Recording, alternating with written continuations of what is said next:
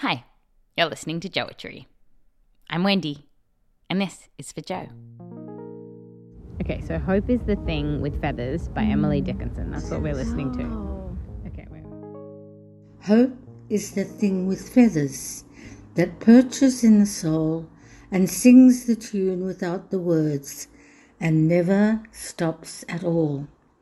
And sweetest in the gale is heard, and sore must be the storm that could abash the little bird that kept so many warm.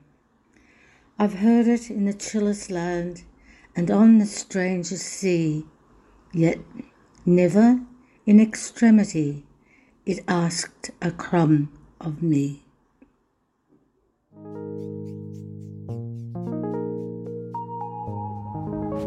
I thought that was a beautiful poem. I've never heard that.